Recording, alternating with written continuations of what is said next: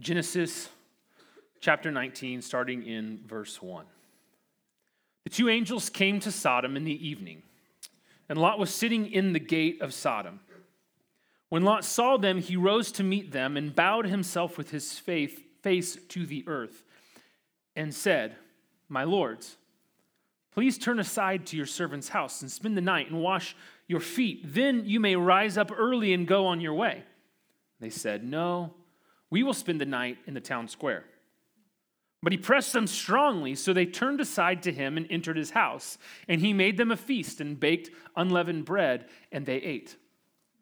But before they lay down, the men of the city, the men of Sodom, both young and old, all the people to the last man surrounded the house. And they called to Lot, Where are the men who came to you tonight? Bring them out to us, that we may know them. Lot went out to the men at the entrance, shut the door after him, and said, I beg you, my brothers, do not act so wickedly. Behold, I have two daughters who have not known any man. Let me bring them out to you and do to them as you please. Only do nothing to these men, for they have come under the shelter of my roof. But they said, Stand back. And they said, This fellow came to sojourn, and he has become the judge. Now we will deal, with, deal worse with you than with them. Then they pressed hard against the man Lot and drew near to break the door down. But the men reached out their hands and brought Lot into the house with them and shut the door. And they struck with blindness the men who were at the entrance of the house, both small and great, so that they wore themselves out, groping for the door. Then the men said to Lot, Have you anyone else here? Sons in law, sons, daughters, or anyone you have in the city, bring them out of the place, for we are about to destroy this place, because the outcry against its people has become great before the Lord, and the Lord has sent us to destroy it. So Lot went out and said to his sons in law, who were to marry his daughters, Up, get out of this place, for the Lord is about to destroy the city. But he seemed to his sons in law to be jesting. As morning dawned, the angels urged Lot, saying, Up, take your wife and your two daughters who are here, lest you be swept away in the punishment of the city. But he lingered. So the men seized him and his wife and his two daughters by the hand, the Lord being merciful to him. And they brought him out and set him outside of the city. And as they brought them out, one said, Escape for your life. Do not look back or stop anywhere in the valley. Escape to the hills, lest you be swept away. And Lot said to them, Oh no, my lords, behold, your servant has found favor in your sight, and you have shown me great kindness in saving my life. But I cannot escape to the hills, lest the disaster overtake me and I die. Behold, this city is near enough to flee to, and it is a little one. Let me escape there. Is it not a little one? And my life will be saved. He said to him, Behold, I grant you this favor also, that I will not overthrow the city of which you have spoken. Escape there quickly, for I can do nothing till you arrive. Therefore, the name of the city was called Zoar. The sun had risen on the earth when Lot came to Zoar. Then the Lord rained on Sodom and Gomorrah sulfur and fire from, from the Lord out of heaven. And he overthrew those cities and all the valley and all the inhabitants of the cities and what grew on the ground. But Lot's wife behind him looked back, and she became a pillar of salt. And Abraham went early in the morning to the place where he had stood before the Lord, and he looked down toward Sodom and Gomorrah and toward all the land of the valley, and he looked, and behold, the smoke of the land went up like the smoke of a furnace. So it was that when God destroyed the cities of the valley, God remembered Abraham and sent Lot out of the midst of the overthrow when he overthrew the cities in which Lot had lived. You can take a seat.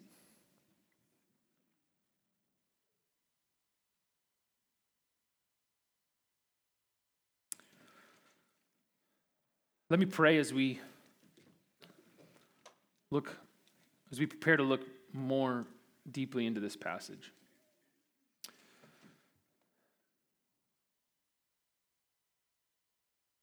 Lord God,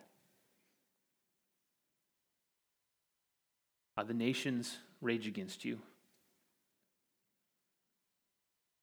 The peoples of the earth, those who have rejected you, they plot in vain. Kings of the earth and the rulers, they set themselves against you. They take counsel with one another against you, Lord, against your anointed.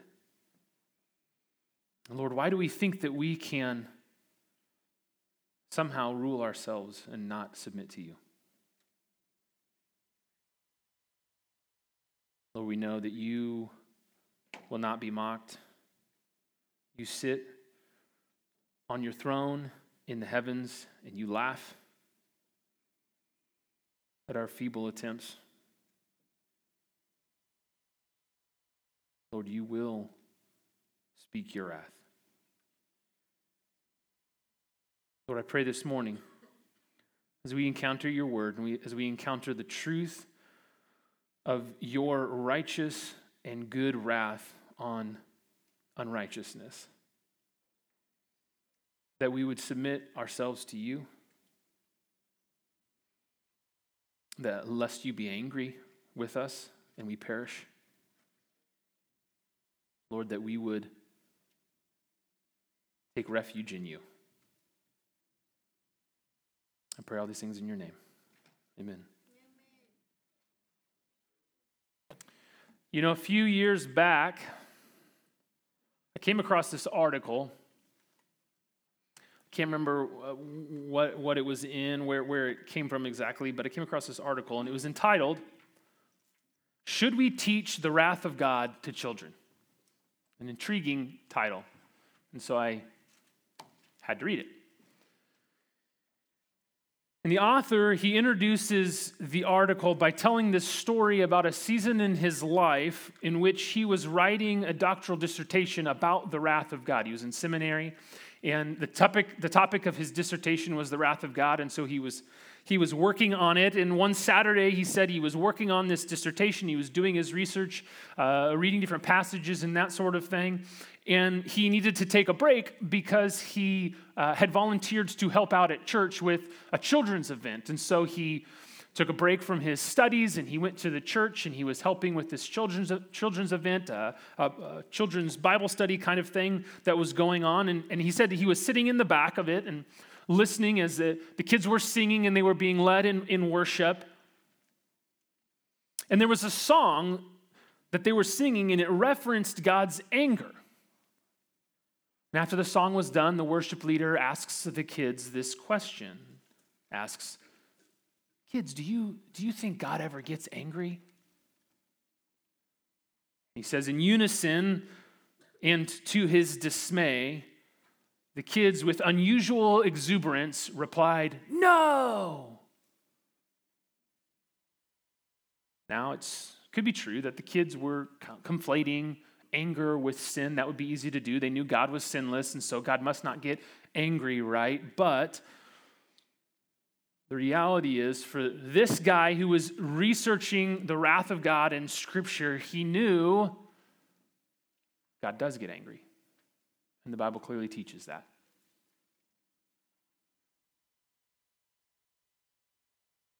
And as I read the article and I continue to read what, what he goes on to talk about, I couldn't help but thinking, I wonder how those kids, uh, their parents, would answer that question if their parents were there. Would they say no?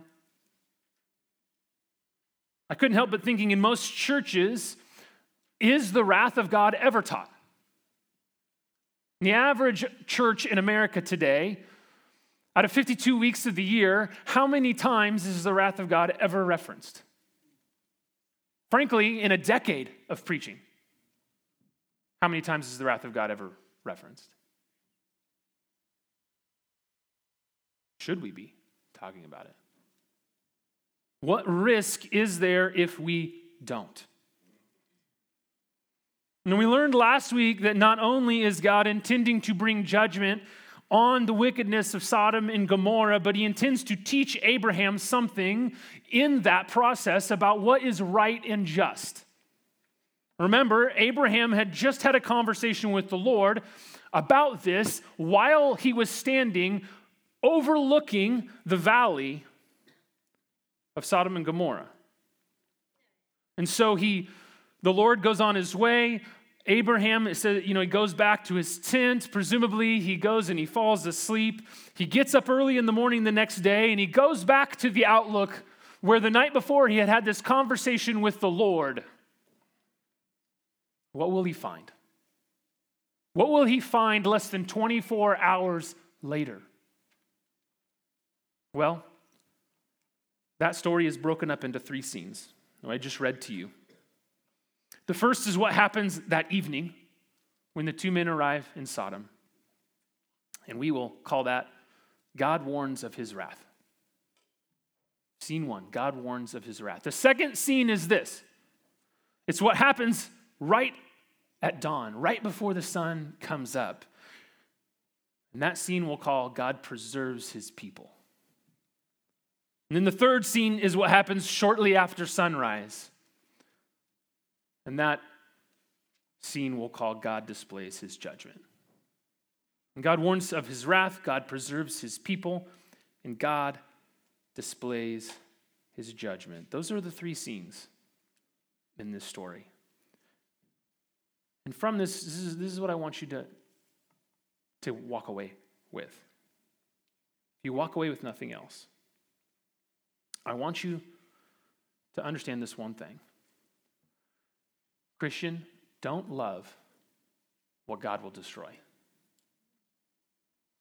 Don't love what God will destroy. So look, let's look at this first scene. God warns of his wrath. The first thing we see in verses 1 through 3 is that these that two of the three angels, right, two of the three men come to Sodom. Notably, the Lord does not.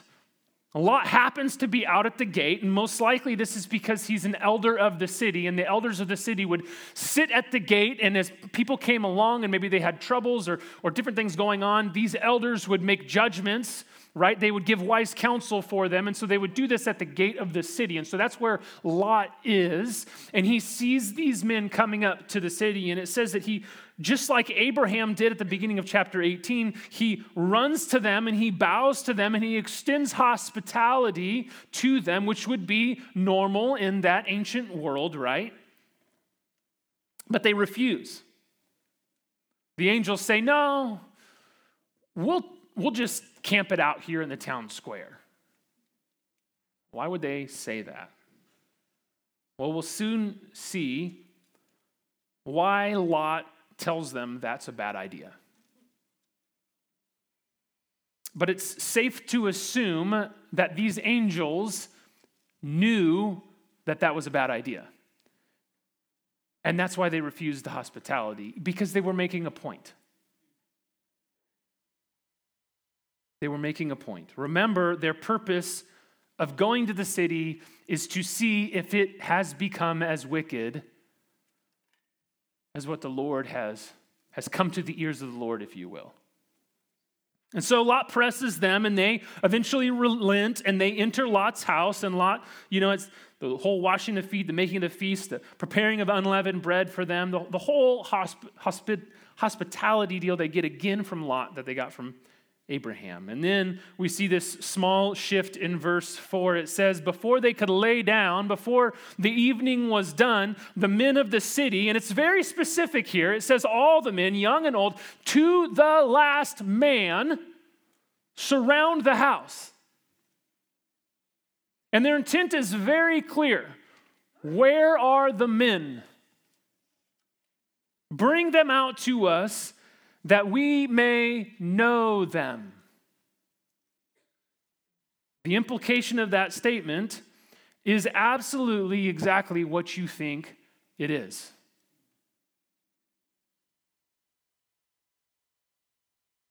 Now, Lot, he recognizes how terrible of a thing this would be.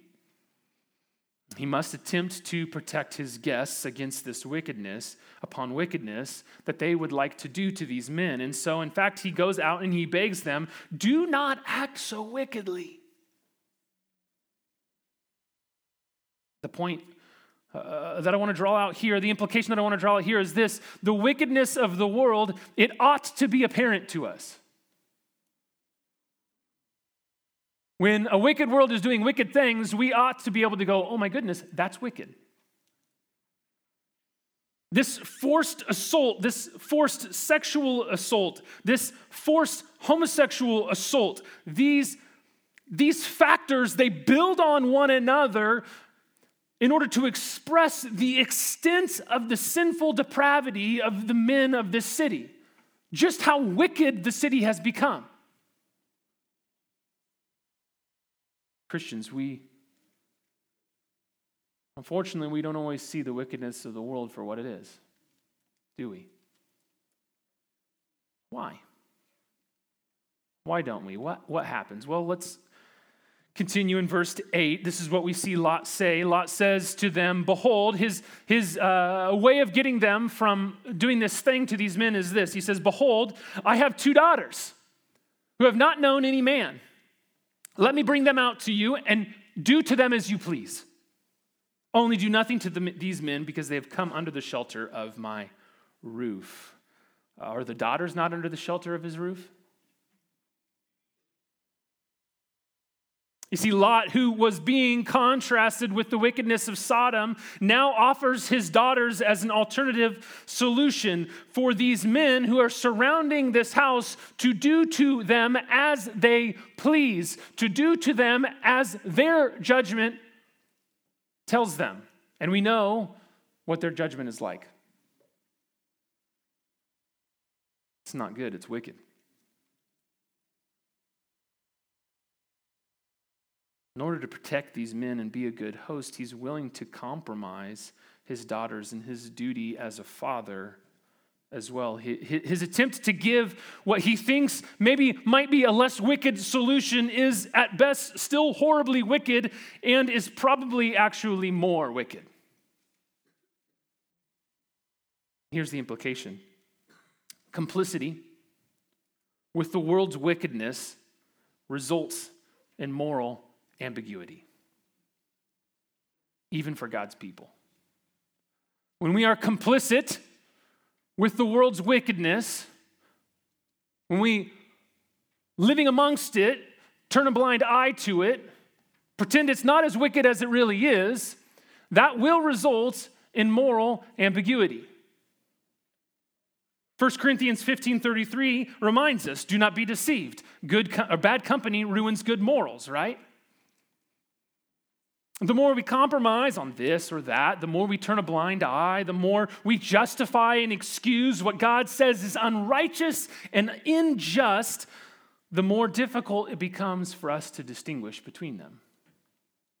The men of Sodom, they're not having this alternative that Lot gives, they say, well, this, this guy's not even one of us. He, he's just come to sojourn amongst us. And then now he's going to he, come here and stand as a judge over us. Now, interesting, they had made him a judge. That's why he's sitting in the gate of the city. And yet now they say, who is he who would offer his daughters to us to judge us and what we're doing?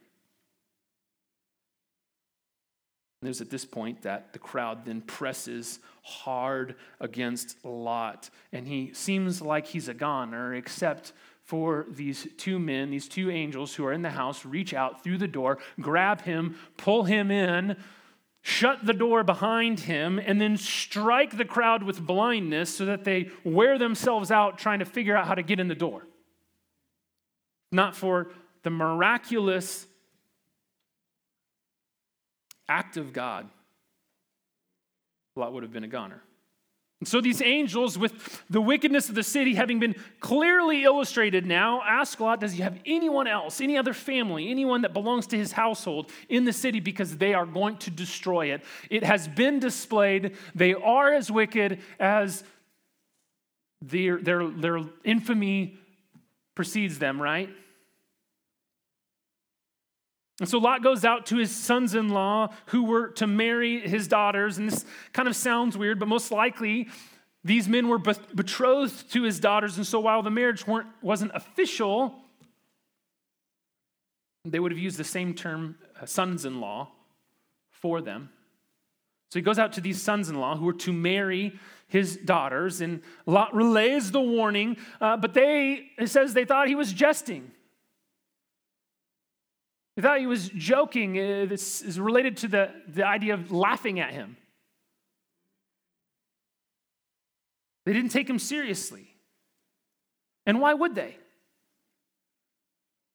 Why would they? He just offered their betrothed to the crowd.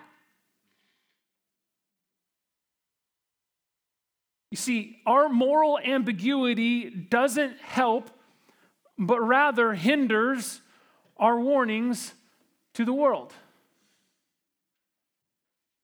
And listen, I'm not talking about, you know, oh, we, we sin sometimes. Look, we all sin sometimes. And in, in, my experience with those who, who are not Christian, the majority of them expect that we still sin sometimes, that we still mess things up.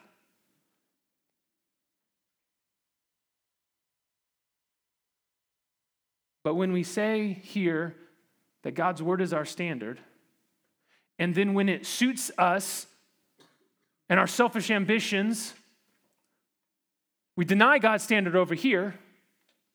That kind of moral ambiguity causes the world to mock us.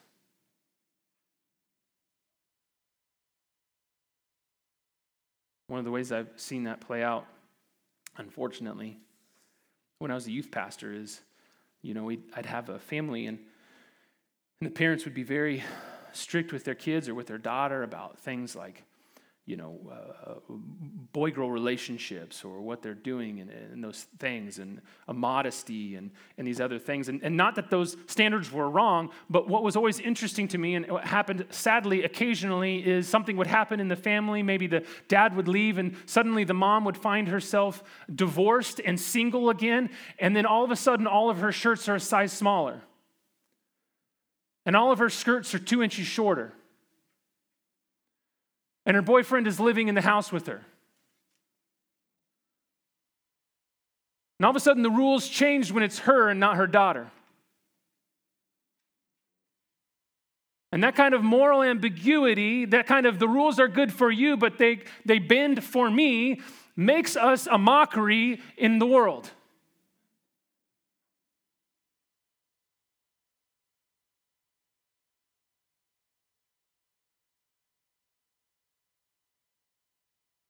So God warns us. And He's been warning us, and He warns us all through the Bible. And He sends His messengers, He sent His message to warn us about what is right and what is wrong, about His justice and His wrath. But He also preserves His people. And this is the second scene God preserves his people. This debacle has apparently been going on all night. This scene has carried on, these conversations with the sons in law and all the whole thing. And morning is about to dawn, and the angels, they've been trying to get Lot to get out of the city. They've been urging him, take your wife and take your daughters so that you won't be swept away in this punishment because it is happening. And th- this whole thing, it connects back to the story of the flood, right? The idea of of destroying the valley is the same phrasing as God destroying the earth with a flood. And the, the idea of being swept away, it's the same Hebrew phrase being used. And the idea of a righteous man and his family being saved. It's all meant to point us back, to remind us of the story of the flood, the kind of wickedness that engulfed the world there has engulfed this valley, and God must do something about it. But what does it say? What's different? Here, Whereas Noah then trusted and obeyed and acted, here Lot lingers. He lingers. He goes and he warns his sons in law the, the city is going to be destroyed. But when they say leave, because we're about to do, destroy the city, suddenly Lot pauses. He doesn't want to go. And we read this and we think, Lot, you are crazy. If I was Lot, man, I'd be, the first time they say get out of the city, I would be high tailing it. Two angels just struck a, cloud, a crowd blind who wanted to rape them. And they say get out of the city and you're lingering? What? But let me ask you this why do you linger? Why do you linger? You do. I can almost assure it. If you don't, you're more righteous than me, I'll tell you that. Why do you linger in watching a show when you know it's not honoring to God? Why do you linger when you're convicted? I ought to, to watch this, but it's pretty entertaining. Why do you linger with your eyes when a picture comes across your phone that you know you ought not to look at? Why do you linger in a conversation that you know full well is gossip? Why don't you just leave? Why don't you get out of town? Why do you linger in feelings of hate and animosity even after someone has sought forgiveness for you and you let it stay there? Why do you linger? Why do you linger in the midst of what you know is sin? Let me tell you why. I'll tell you why you linger. Because you've grown to love the world. That's why you linger. And that's why I linger. Friends, do not love what God will destroy.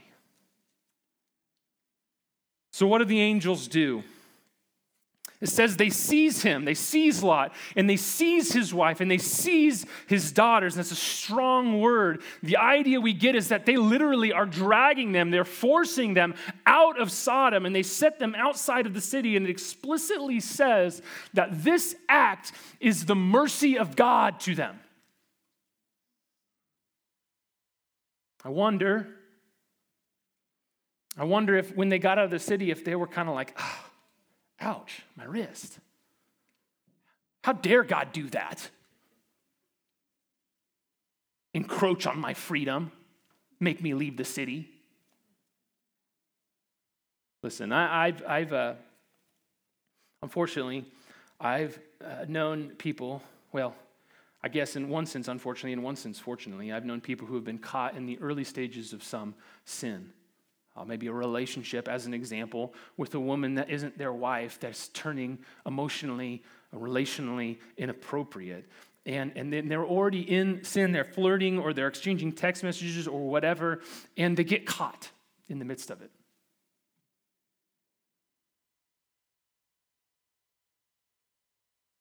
And of course, they're already in some sin there, and so there's consequences to that. There's consequences because they lingered in the first temptations that happened. And that, that turned into the first sin, and then it turned into a second sin, and it continued to snowball. And, and it started to pick up steam until suddenly something rips them violently out of that stream of sinfulness.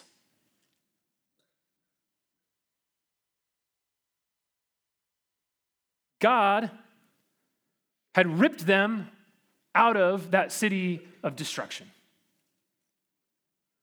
And it doesn't feel good.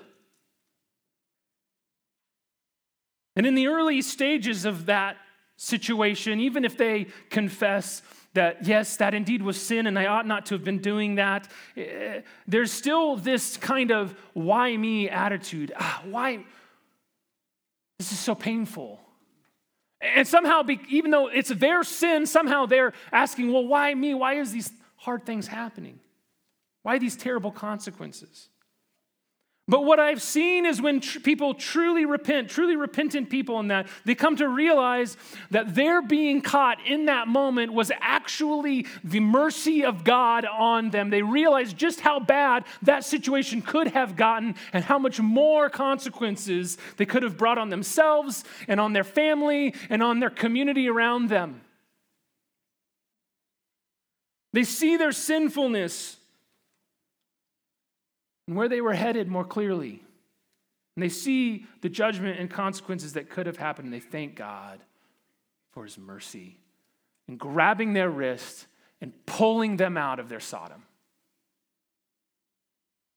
At the same time, I've also seen others struggle. Struggle to see God's mercy. Because all they can see is the consequences in their life. Consequences that they've brought on themselves with their sinfulness, but that's not how they see it.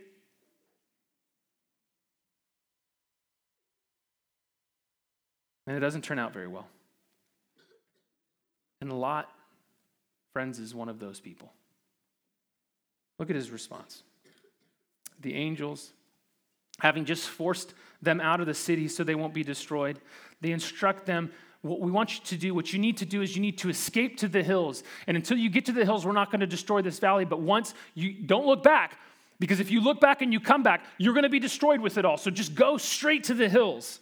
And, and, and Lot says, he, he affirms, You've saved me from the city. But then he says, uh, But I can't go to the hills. I'll get destroyed on the way. And listen, Lot's concern isn't that he can't run fast enough. Lot's concern isn't, oh, I can't make that journey. Lot doesn't trust that God won't destroy him. That's what it,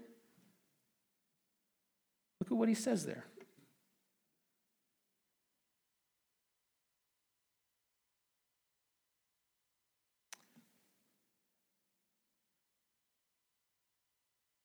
He says, Behold, your servant has found favor in your sight, and you have shown me great kindness in saving my life. But I cannot escape to the hills, lest the disaster overtake me and I die. The angels have just told him, Go to the hills, you'll be fine. Lot says, I don't trust that. I don't trust that. Let me go to this little city instead. Let me have it my way. And the angels, they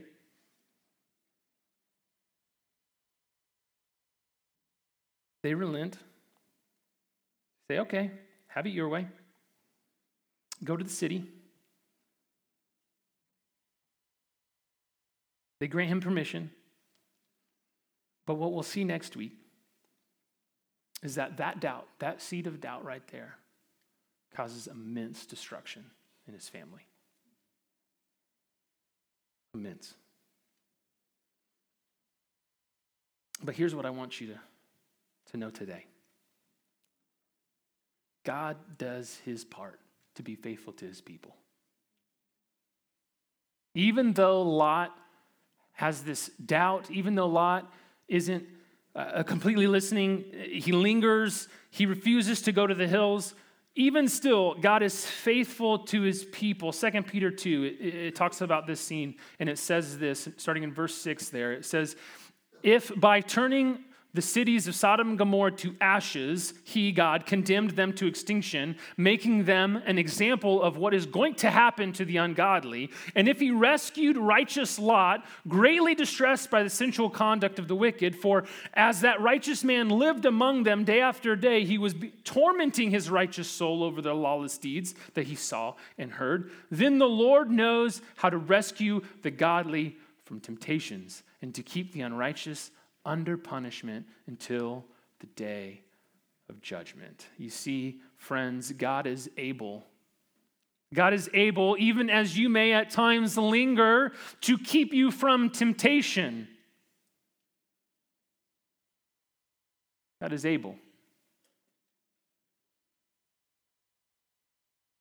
Not to keep you from temptation in terms of you may never sin, he can if you would trust him. But we all linger at times and but the point is that God can rescue you from the sin you are in and keep you in Christ until the day of judgment. He can keep you in Christ until the day of judgment, just as He is keeping the unrighteous under punishment, it says. Too often we think that God is allowing unrighteous people to continue in unrighteous things right now and somehow rewarding them for their unrighteousness. But this passage says, no, in their unrighteousness, God has them under punishment right now until the day of judgment. It's not merely that I will judge them one day, but I have them under punishment right now. Romans 1 says that the wrath of God is being revealed against all unrighteousness right now. So, even if it may look one way to you, I want you to know God promises He doesn't allow those things to go unpunished. And listen, if you want to stay Christian in unrighteousness, then you will be punished for it right now. There will be consequences in your life. It's not as if the wicked are secretly getting the good stuff. And us Christians just got the raw end of that deal until heaven. No, what the Bible consistently says is that sin will kill your life. It may look good, but it is rotten in your stomach and it will destroy you. That lie that somehow that wickedness is the good stuff. That's the lie of the serpent in the garden. Doesn't it look, doesn't the fruit look so good?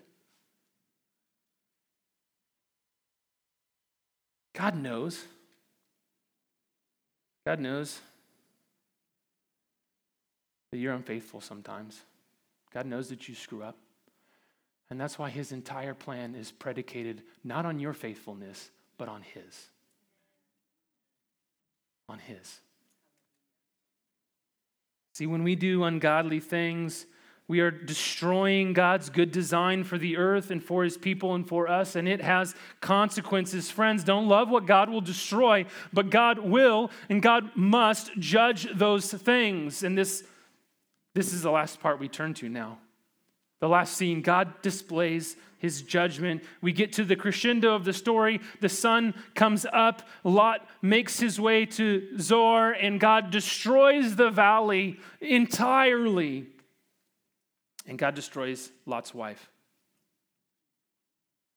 because she stays behind, because she looks back. She turns back because she loves what God will destroy.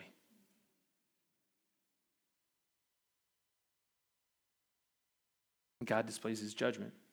And so we have no doubts that he will judge the world in its entirety one day. Don't be so silly to think that when the Bible says that God will judge everyone, that somehow God's bluffing.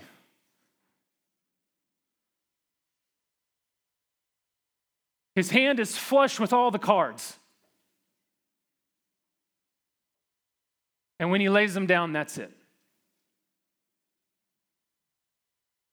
But there's one more aspect that I want you to see here. Abraham, it says, comes back to the scene. He comes back to that overlook, and he and we and we can't forget the two purposes here that God is going to bring just, justice on this valley, and He's going to teach Abraham about what is right and just, so that Abraham can teach his children and his children's children and his children's children's children. It hasn't been 24 hours, and he goes back to the same place, and it is destroyed entirely. The point of that passage in 2 Peter 2 is this that, that not only for those men and women in Sodom and Gomorrah who were going about their business, and then one morning they were destroyed, not only for those people in Noah's day who were going about their business, and they thought, no, it ain't gonna happen, no, it ain't gonna happen, and then they were destroyed, so too one day God will come like that, and He will destroy it all, and that is the end. He will destroy every wickedness.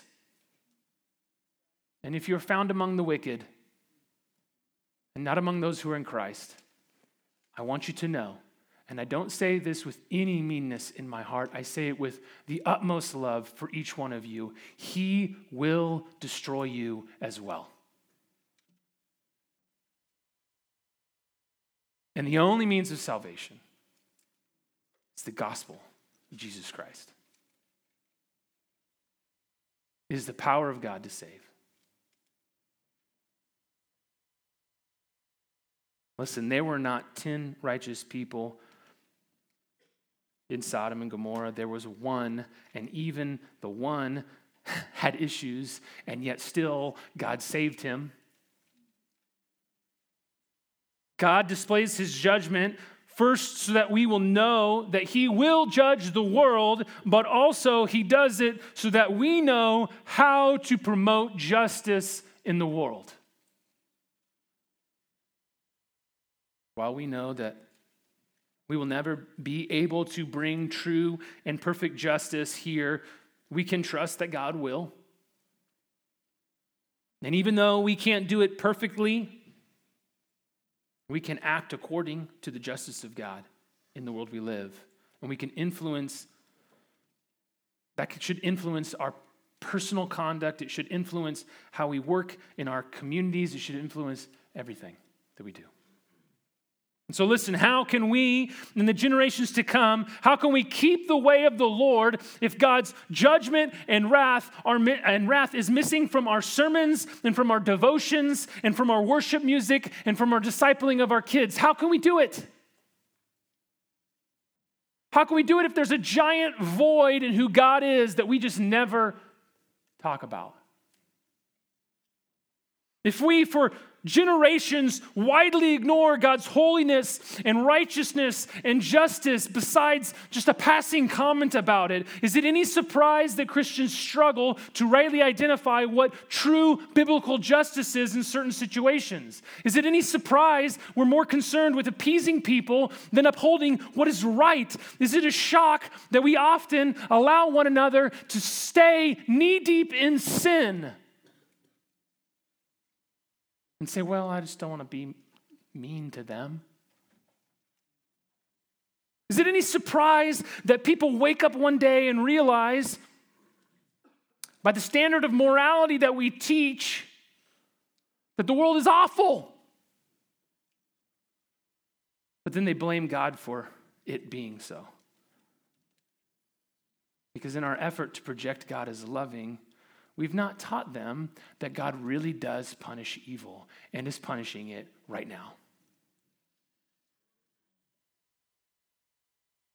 Why is it so important for us to teach God's wrath? Friends, so that we don't love what the world, or we don't love what is in the world that God will destroy.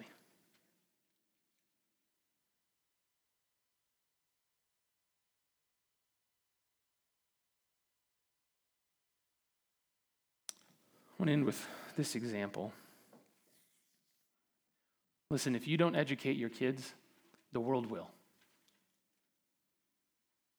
I'll say it this way actually. If you don't educate your kids, the world already is.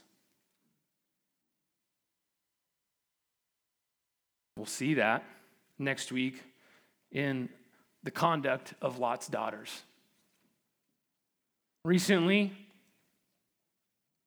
recently legislation passed in uh, Florida, and the Florida Congress, restricting public schools from teaching young children about issues uh, around sexuality. I'm not an expert in, in um, legislation by any stretch of the imagination, but, but it seems that this would put more uh, of the say back in the hands of, of parents. And I want you to know, I've said this before, parents, you are responsible for your kids. No one else's. No one else's. You are ultimately responsible. You are their primary discipler. And especially dads, the responsibility is on you. And moms as well in helping the dads with their plan to do so. But something interesting happened in this. Uh, Disney, which is obviously a big presence in Florida, right? Disney caught some criticism for not being more outspoken about this particular bill. And uh, my point isn't so much, well, I'll just say this first. In response to that criticism, the CEO of Disney sent out a memo to the, his employees, and I want you to hear something that's in here, okay? I want you to hear this. It said, quote, this is from the CEO of Disney, quote, I want to be crystal clear. I and the entire leadership team unequivocally stand in support of our LGBTQ plus employees, their families, and their communities. And we are committed to creating a more inclusive company and world. I believe the best way for our company to bring about lasting change is through the inspiring content we produce, the welcoming culture we create, and the diverse community organizations we support. His point, in quote, his point is to excuse his lack of outward, outspoken opposition to the bill to his employees, but in doing so, he reveals something, does he not?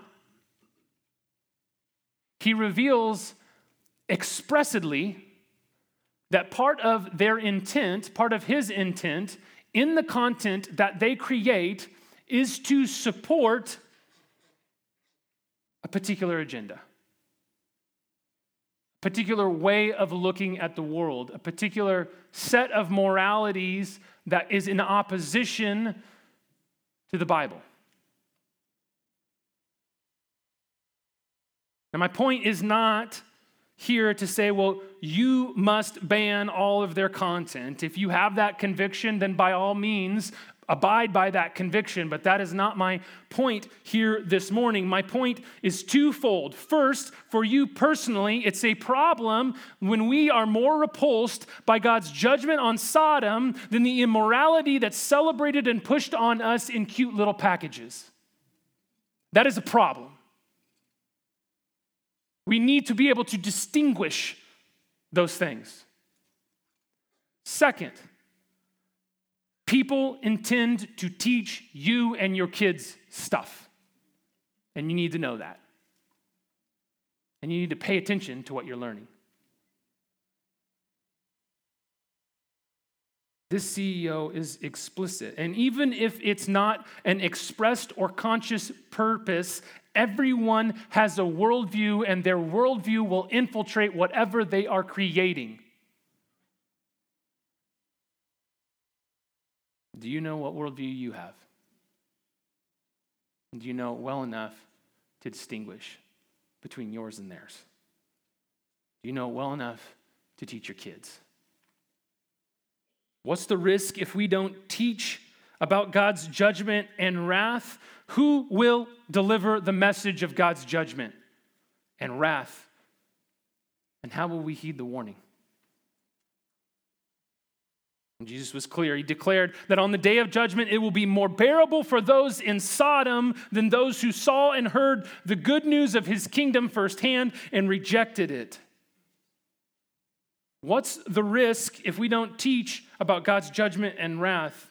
How, if we don't teach about that, how will we know about God's incredible love and mercy? For Ephesians 2 does say, We, we we Christians were children, by nature, children of wrath, like the rest of mankind.